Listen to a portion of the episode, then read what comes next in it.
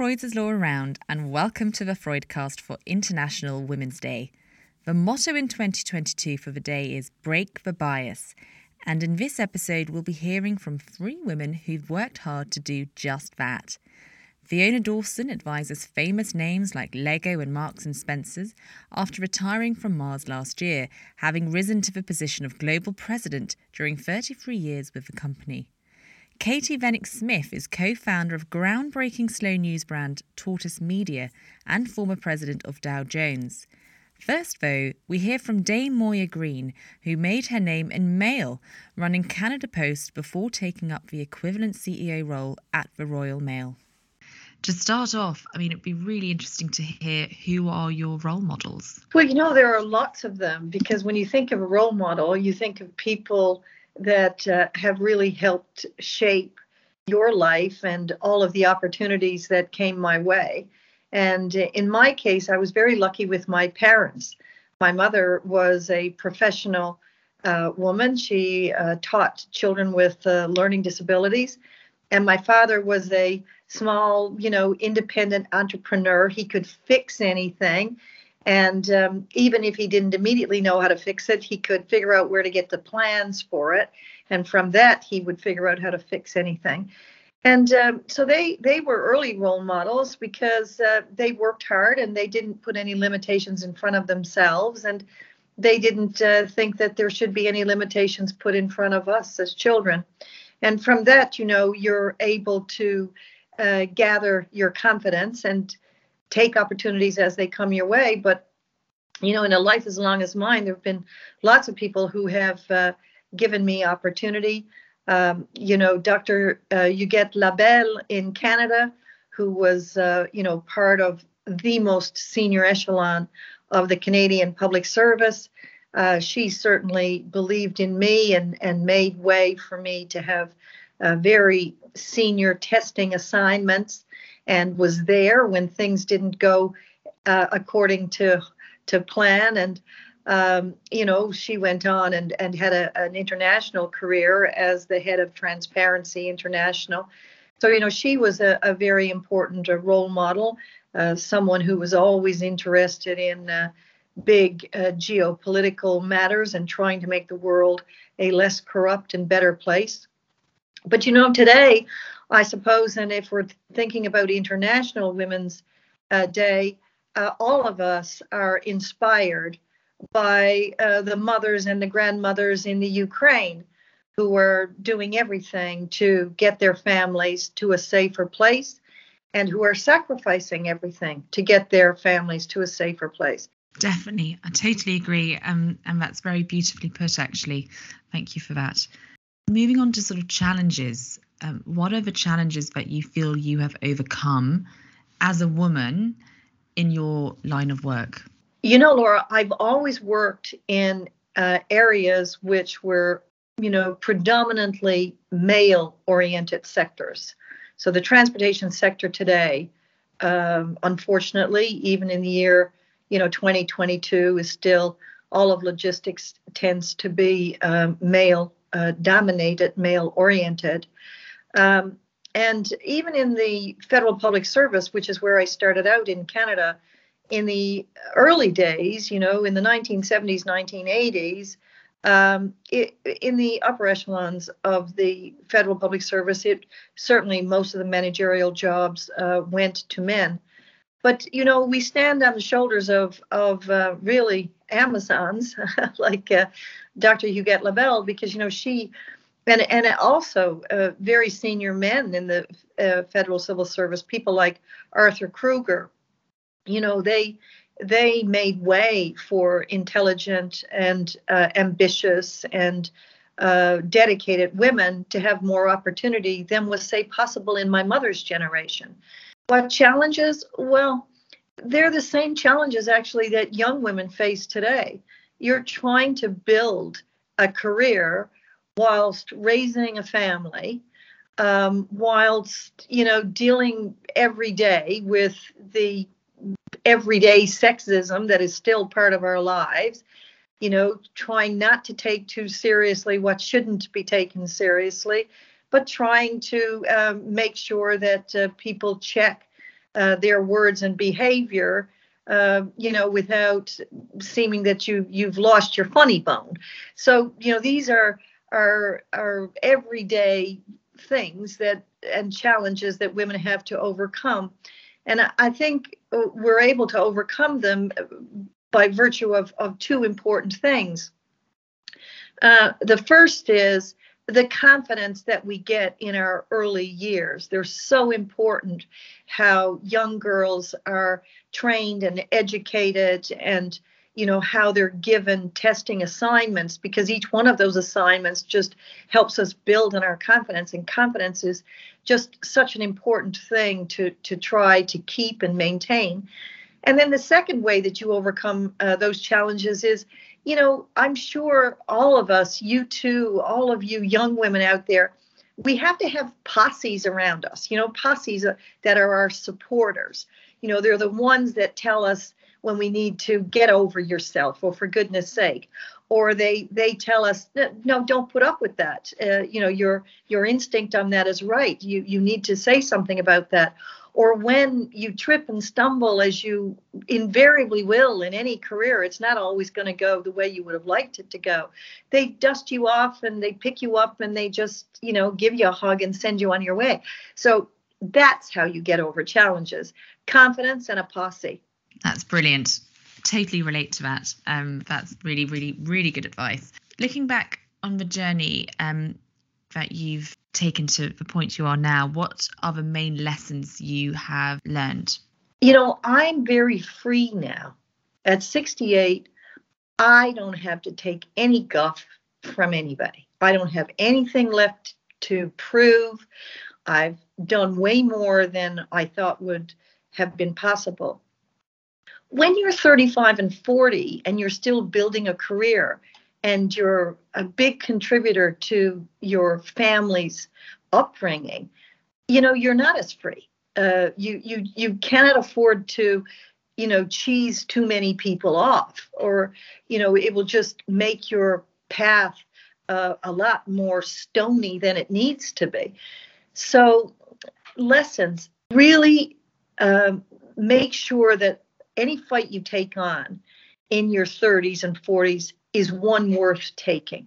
You know, that you've got around you the right struts and reinforcements that you're going to win it. Don't back down from something that you shouldn't back down from. If you're not being paid properly, and if you know you're not being paid properly, for goodness sake, don't back down on that because that will follow you all through your whole career. Because your next job, the first question they ask you is, well, what were you paid in your last job? And so if you're underpaid in your last job, you know, chances are you're going to be underpaid. And then, of course, your retirement income, you'll never catch up. So, you know, things like that, fights like that, you've got to take, but you've got to have the right people around you. And so, lesson number one at each stage in your career is really try to figure out uh, what's a fight worth taking. And if you're going to take it, you're in it to win it. And lesson number two is um, the older you get, the more fights you win because you're able to uh, unleash bigger weaponry. Uh, because it just, uh, you know, you don't have as much to lose as you have to lose when you're in your 30s and 40s. So I would say the lessons that you learn are different uh, depending on which stage in your life you are. But um, pick your fights. If it's the right fight, don't back down, but make sure before you launch it that you have marshaled all the forces to win it. That's very good advice. Um, thank you so much. One of the, the other questions we had was about pressures and and how to cope with that. So I wondered, you know, how do you cope or did you cope with pressure and turn it to your advantage? I think you know the number one challenge uh, that young women have when they're building their careers is just the day-to-day juggling and trying to keep their relationships intact, not just with their children, but you know, with their lovers, with their partners, with their mothers, with their you know elderly grandparents. Just trying to keep your social relationships with your friends, trying to keep your relationship with that posse intact because that posse is hugely important uh, as you go through your life. Um, so I think that's the biggest challenge of them all uh, when you're, say, in your 20s, 30s, early 40s is the day to day juggling that goes on. And I have to say, you know, my generation of bosses, and I was a boss for a long time, we could have been more flexible than we were.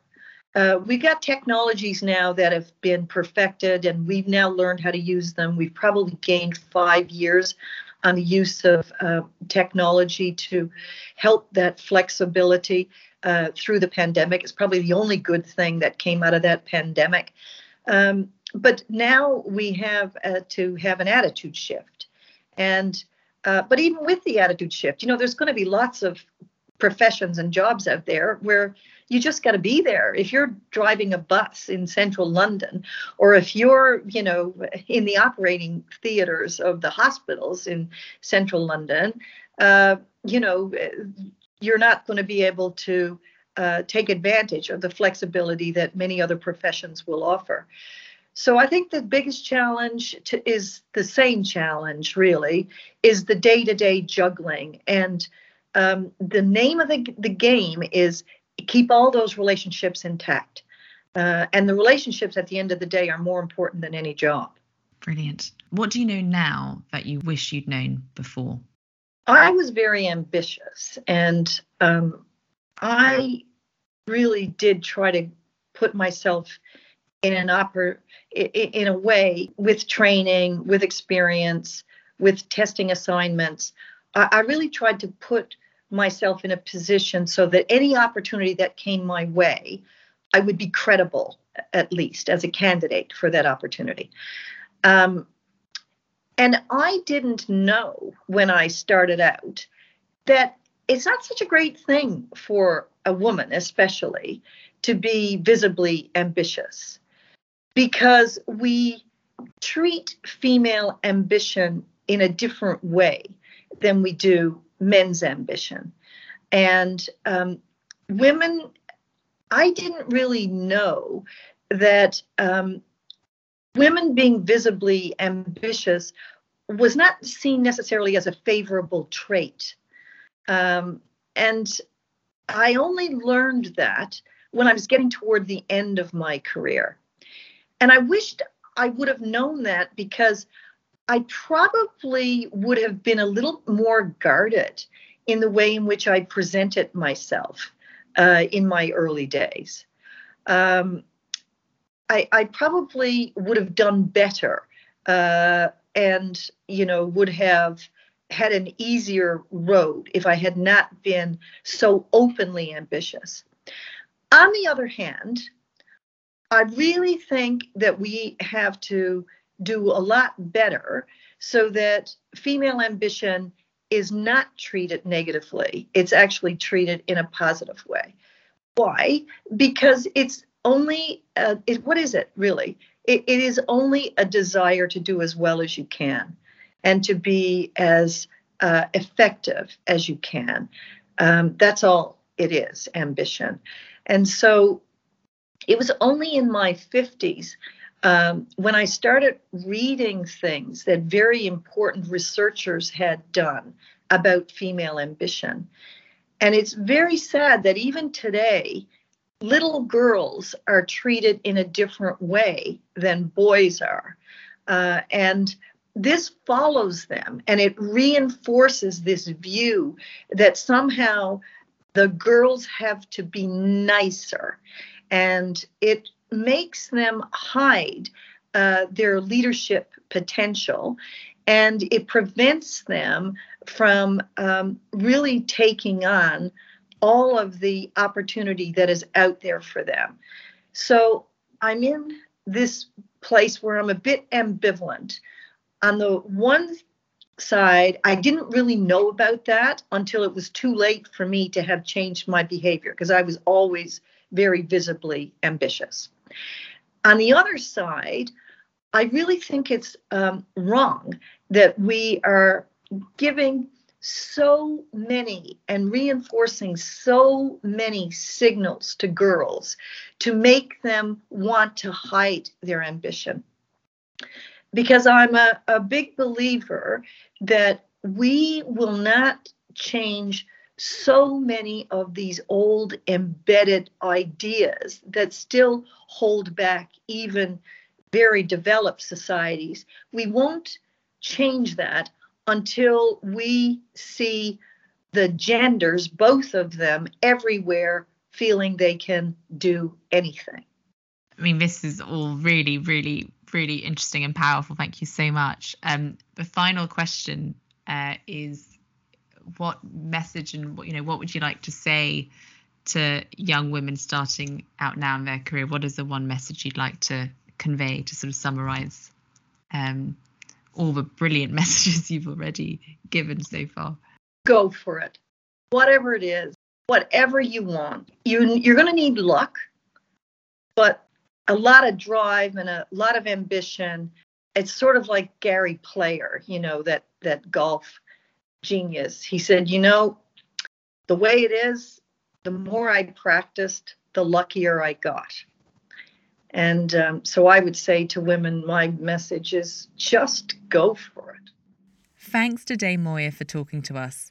Next, former Mars Global President Fiona Dawson begins by telling us about her journey and the women who inspired her along the way you know, looking back on my career now, um, you know, I, left university in '88, um, and I guess I had multiple role models. To be honest with you, you know, I, I was deeply and profoundly inspired by um, an Irish uh, president, if you like, um, who was called Mary Robinson. She's a humanitarian lawyer. Um, she was the first female we had had in the role. Um, but it was less the fact she was the first female, although that was incredibly inspiring. It was also the fact that she led with compassion, empathy, but a surety of her own value set. You know, I'd been used to politicians who were very much in the club of a type. And she showed me that there was a different way you could lead which was really powerful. But but then throughout i think you you learn that you get inspired not just by people you look up to but by people you work with by people you encounter obvious ones being people in your family network um, and if role model means learning i'm learning constantly from people in my life. The majority, I would say, are a lot of women and how they how they are facing into challenging um, issues, um, balancing what's important in their life. So it, they're multifaceted role models, actually. And I think too much we look at the unattainable role model, and we should realize they're just right under our noses and we can learn so much from the brilliant people in our existing lives. Thank you. That's incredibly inspiring, um, particularly as a young girl starting out in my career. Um, but I wonder throughout your career in various different ways and throughout your various different positions, um, what challenges you've perhaps had to overcome as a woman in your line of work? Well, before I last year I retired from Mars after 33 years. Um, my last role was a, as global president. Um, so there, there, were the obvious business challenges to overcome: running businesses, the P and L, delivering the results. Um, you know, on a consistent basis, literally a periodic basis, every four weeks, I was on that um, rhythm of making sure the business was in good shape, but also ensuring the right talent was in place, developing the talent, resource allocation. So that, you know, functionally, there was an awful lot to make sure that you were on top of. And the danger of being in a business for quite so long is that you feel you can know it all. And you've got to be really open from input from your team, from people within your organization, and have a real curiosity for what's happening.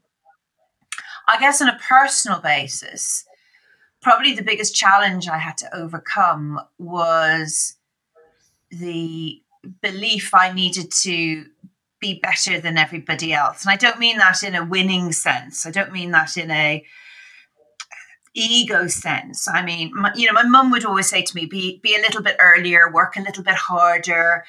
You know, um, and and so I thought I always had to be right and not quite perfect, but I was really scared of making mistakes. And I learned through my career that actually, first of all, you should invite people in. You don't need to fix everything or do everything. People like being asked, they like being part of the solution. Um, and also, if you do happen to have something that doesn't go quite exactly as you want, either strategically or operationally, being honest enough and vulnerable enough to course correct, to invite people in to help you, it's probably the best learning experience. But, but certainly that took me quite some time to learn. And I don't know whether I've ever really, I, you know, I will tell you now, oh, I've learned it and I've shaken it off. And but having started on a new career, you know, joining boards and being a, an NED, you still want to make sure your contribution is a good contribution and not you know they're not all rolling their eyes and going oh i've thought of that etc so you always have that niggle in the back of your head but you've got to try and push it to the back and realize actually making mistakes is part of life you've got to learn from it you've got to invite people in and try not to personalize it too much but yet take accountability and so you talk about obviously your new career that you've gone into now and that you're still learning and you feel like there's still challenges you embark upon. What are perhaps the main lessons you've learned um, in the last two years, for instance? I always believed that leaving Mars would be difficult after such a long time and really loving what I did. So, in one aspect, it was a crazy decision. Um, you know, I didn't need to leave. Um, you know, probably some of your listeners will think I'm ancient, but at 55, I kind of think I'm still young and a lot to offer. But I wanted a new chapter. I wanted to be able to develop and learn. And I wanted to try different environments with different challenges. Um, so I spent a lot of time, I do a lot of what's called imagineering, but thinking of the future. What will it be? What will it look like? What gives me energy? Um, where you know what what kind of companies have the same values that would fit with my values. So I did an awful lot of imagining that stage. I, I, think what I didn't appreciate was the massive gap in my life that was ha- about to happen, not just in leaving Mars, and that, as I mentioned, every four weeks having to deliver the results and be in meetings and busy, busy, busy, busy, but also at the same time, my youngest kid left home to go to uni. Um, and suddenly there was all this other change in my life. We were all in Omicron and all the change and uncertainty that was going on. So I think I was a little bit off axis for a while. And I think you need to just uh, listen to yourself. And if you're feeling sort of, well, what's going on here? You know, that's when your network and female network often comes to play. And those can be old friends who've known you terribly well. They can be new colleagues that you've met and embraced but really talking it through with them and feeling comfortable in your space is, is very important. So, so the new chapter is exactly as I wanted it and imagined it to be. I just hadn't appreciated um, how it would feel not being busy all the time. I thought it'd be terrific. but I realize now that I have just been programmed in that way for over 30 years. I can't remember who it was, but someone someone once said that they after they retired, the thing that they missed the most was being in the room where it happened. Um, which I think is brilliant. That sort of yes, I totally agree.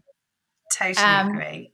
But talking about times that have perhaps been uh, more intense and pressurizing, balancing home life with work and particularly as a woman um, i wonder how you cope with pressure and turn it to your advantage. Um, in terms of how i cope with pressure um, there there are quite a few things. First of all you know i've learned over the years not to be scared of daunting tasks of things that people tell you can't be done because invariably there is a solution. It may not be the solution you think it's going to be but you know there is invariably a solution through it. This is comes back to my point about making sure you surround yourself with diverse opinions and draw them in. You know have a team whose values you you share who you trust implicitly or are working towards the same goal but then have different views and that's brilliant um, I think work is such a huge part of all of our lives. It's got to be fun. And even in times of pressure and things may be not going quite right, I you you know you'll always make time just to in, make sure you're enjoying yourself and people have smiles on their faces um, you know it's not that you don't take the results very seriously but but life is short um, and then simple things, Alice, to be honest with you, like going to the gym, walking, creating space in your head. I think if you just stay active the whole time and work, work, work, work, work to try and fix things, and in this always on culture that we have, the danger is there is no delineation between home life and work life. And you've always at the touch of that you know i think we all got to during lockdown you know hate the teams ring because it suddenly meant you were on again.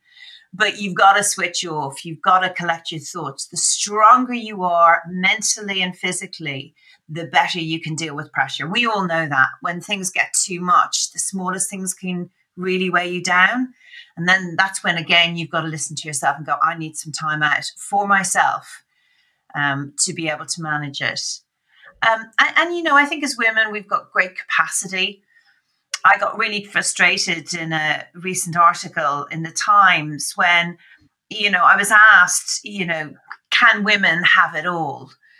And I thought, well, you'd never ask a man that, would you? You wouldn't say to a CEO of a business, "Oh, how did you get here and balance your family life and all of your commitments? And how did you, how did you, how do you juggle?"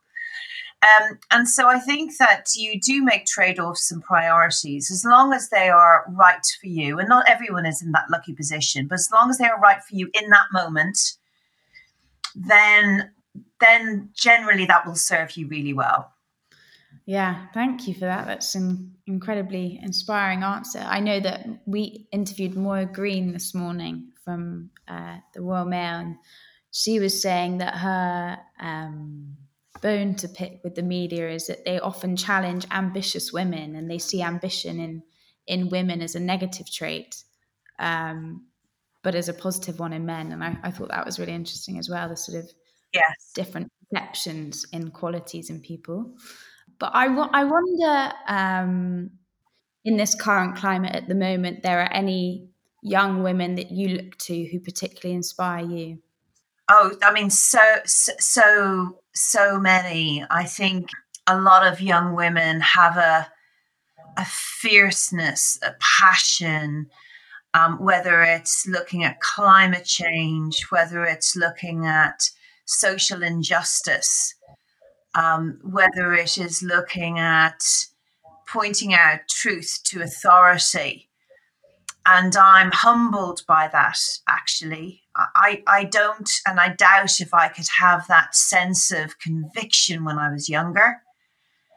And I think to myself, well, if these young women can do that in whatever capacity they do, and we can all think of the headline names, but there are people on a daily basis. I, I sit on the board of the Social Mobility Foundation, and I meet women day in, day out, and in fairness, men who are driven to do the right thing I went to Liberia on a trip a couple of years ago, and there were women who worked in a um, HIV clinic who were unsung heroes of what they wanted to do, which is around helping those who would not be helped anywhere else.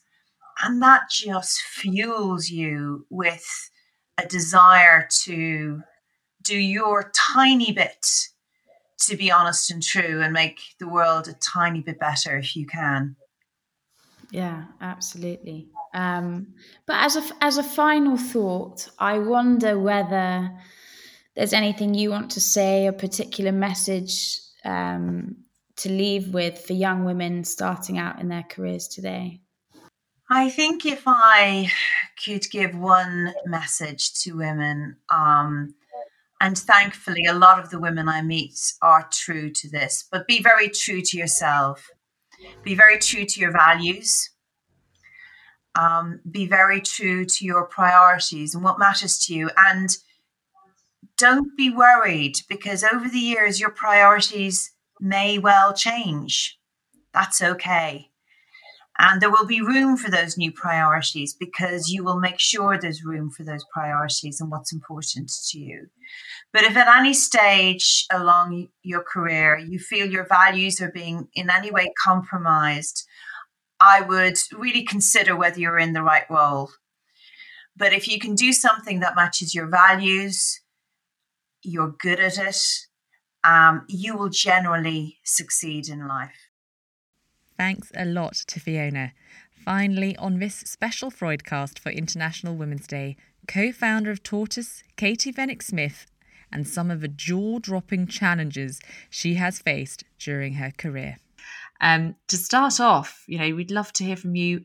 Who are your role models? It's a great question, but I always give the same answer and they don't change. And um, I, I, I've put them in order. So my number one role model is my mum.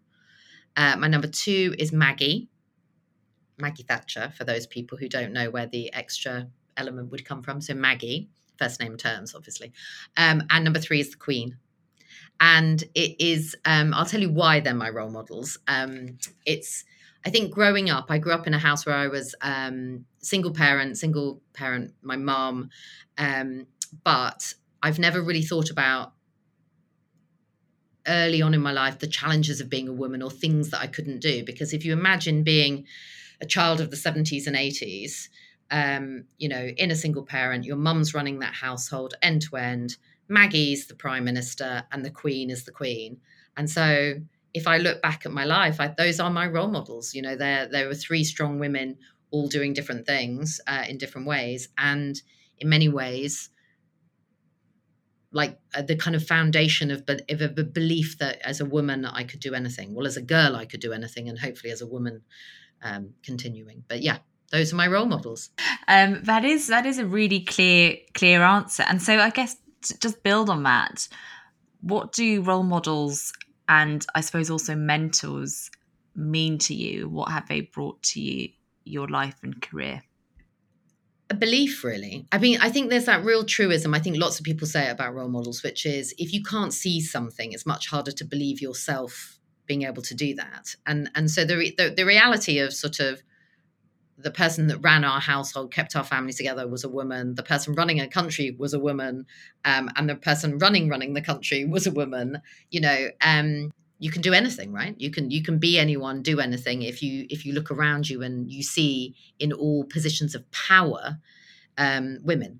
And so for me those role models represent a, a sort of early understanding of, of power in many ways. And i think that's why role models matter so much because so much of the challenges that we face particularly as women is is the power gap. And and it is about sort of being able to see yourself in positions of power or in positions of responsibility. And so for me, role models are really about giving people the belief that that they could see themselves and project themselves into those those roles. Um, you know, if, if you can see yourself, you can be that thing, right? So I'd say that. And then mentors is funny. I mean, I I love I I I have been mentored by many people, both men and women in my career. And um and you know at different points for different things and that's the wonderful thing about mentors or mentoring. It's just about asking for advice. No one ever really says no if you ask if you ask for help. I mean it's a very it's a very funny thing. You you sort of we dress it up and call it a mentor but actually all you're doing is asking people for advice and help and experience. And in my experience no one ever says no. I mean it's very rare that you'll get a no to that question I think more importantly, sponsors are the thing that make a difference, though, between seeing things, role models, and then being able to be those things when you're a woman and you're dealing with different things. So I would say role models so I can believe in it, sponsors so that I can be it. I, I agree, actually. I'm from personal experience, and it's also, I mean, I'm fairly at the start of my career, but also people who ask me, it is it is asking for advice, and um, it's good advice to ask for advice. What challenges have you overcome as a woman in your line of work? So, for, for, for, people who don't know what my line of work is, I, have worked in um, the media and journalism industry for uh, coming up for, oh, gosh, 25, 27 years.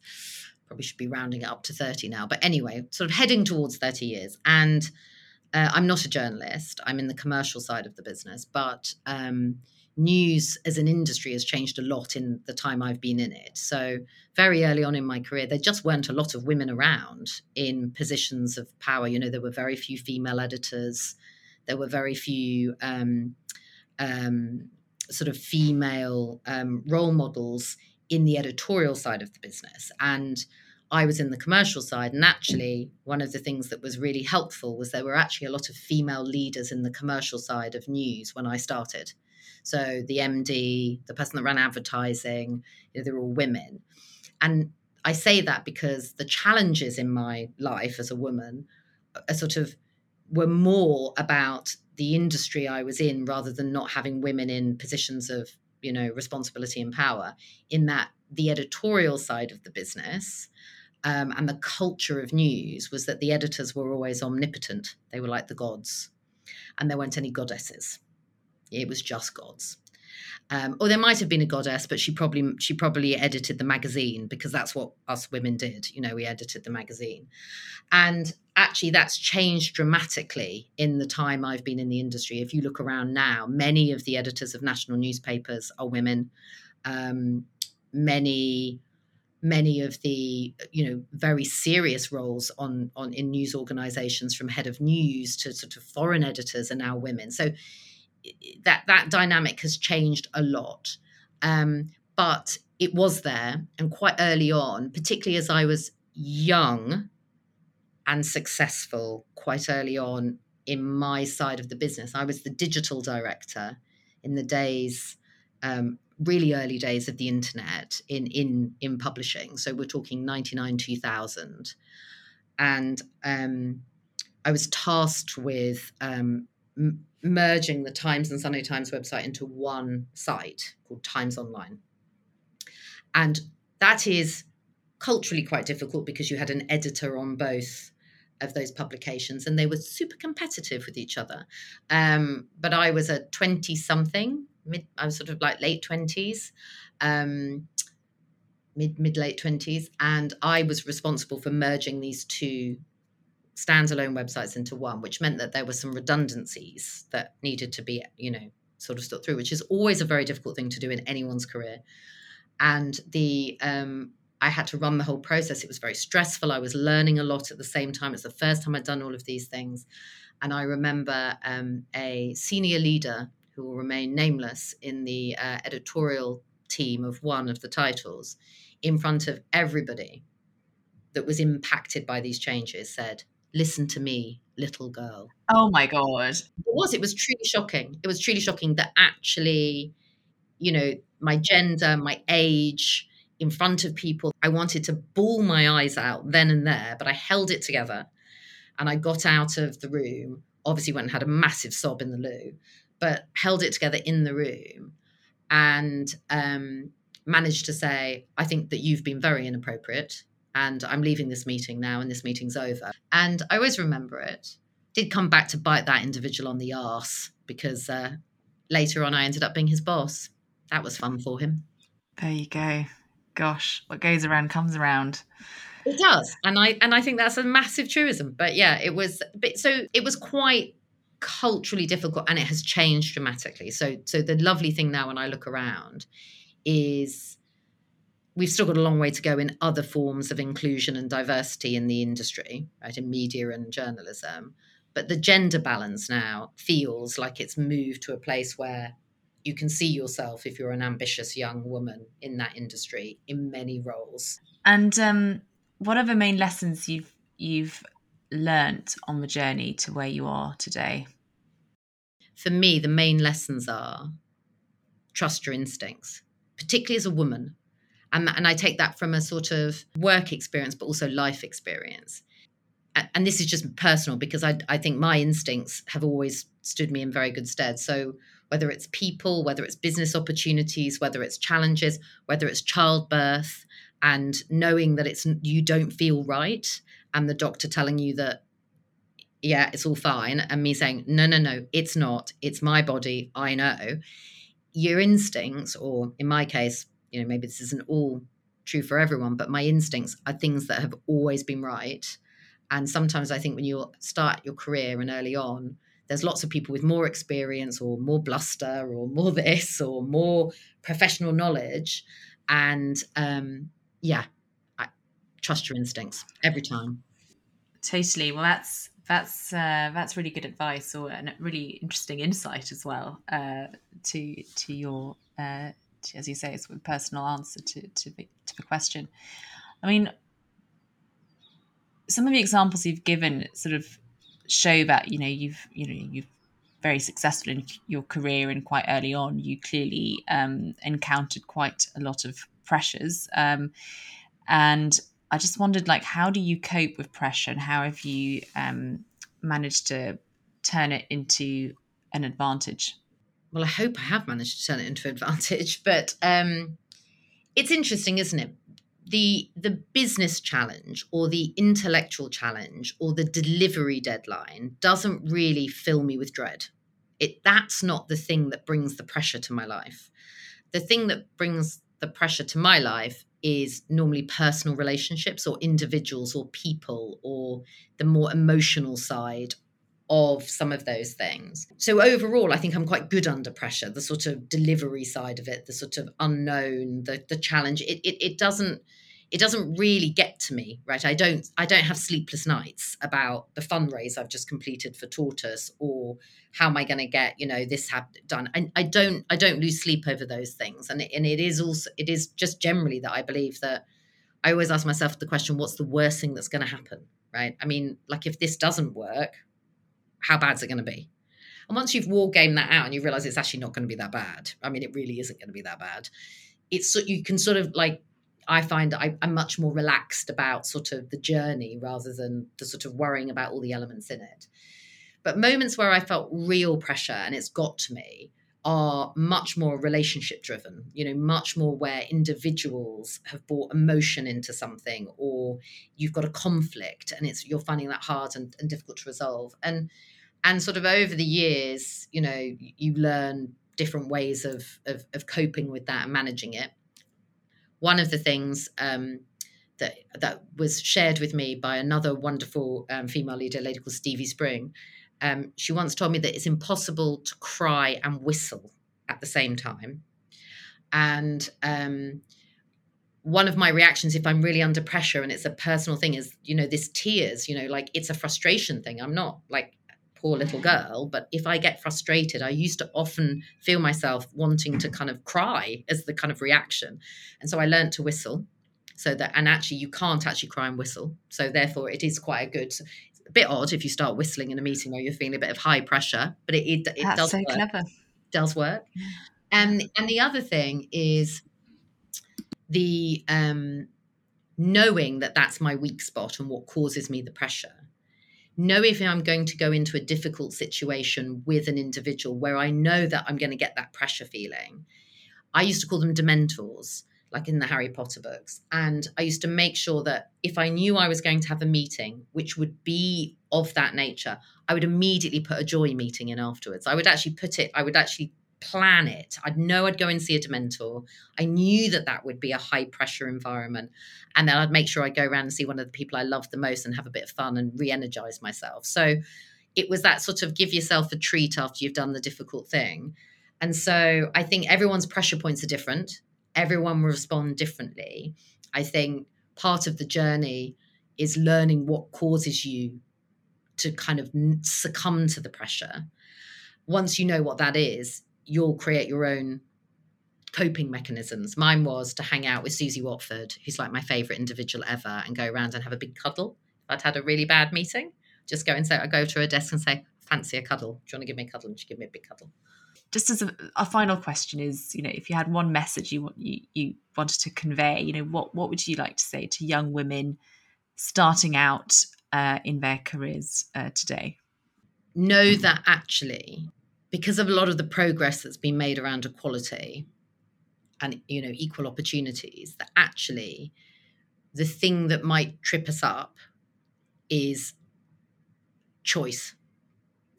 And I think that for many young women I know, and myself, not so young now, but you know, when I started out my career, you know, when it came to having a family, you know, I was absolutely like, well, I'm going back to work. I'm 100% going back to work. You know, of course I am, you know, da, da, da. and actually, it's okay to look at that as a choice. And the thing that we fought for is not the fight to always be the person that's standing up and there at the end and and I must now see it through to being a CEO or I must now do this because that's sort of what I feel I must do as a woman who has this access to equality. And by the way, lots of us should still be fighting to do that because, you know, until it's 50 50, we've got a long way to go. But I do think we put a lot of pressure on ourselves as young women today. And I think that some of that's some of that's healthy, but actually, choice is absolutely what we fought for, not actually the winning. And the fact that we have those choices, remember that they are choices. And so you don't have to be the slave to the career. You don't have to be the slave to the corporate. You know, actually, the, the great thing is we have choices. And so I just think use them wisely. Thanks to Katie and all of our guests for this episode of the Freudcast. Thanks to you for listening to, and you can find more than 30 episodes where you normally get your podcasts. And of course, keep up to date with Freud's on Instagram and LinkedIn. Bye for now.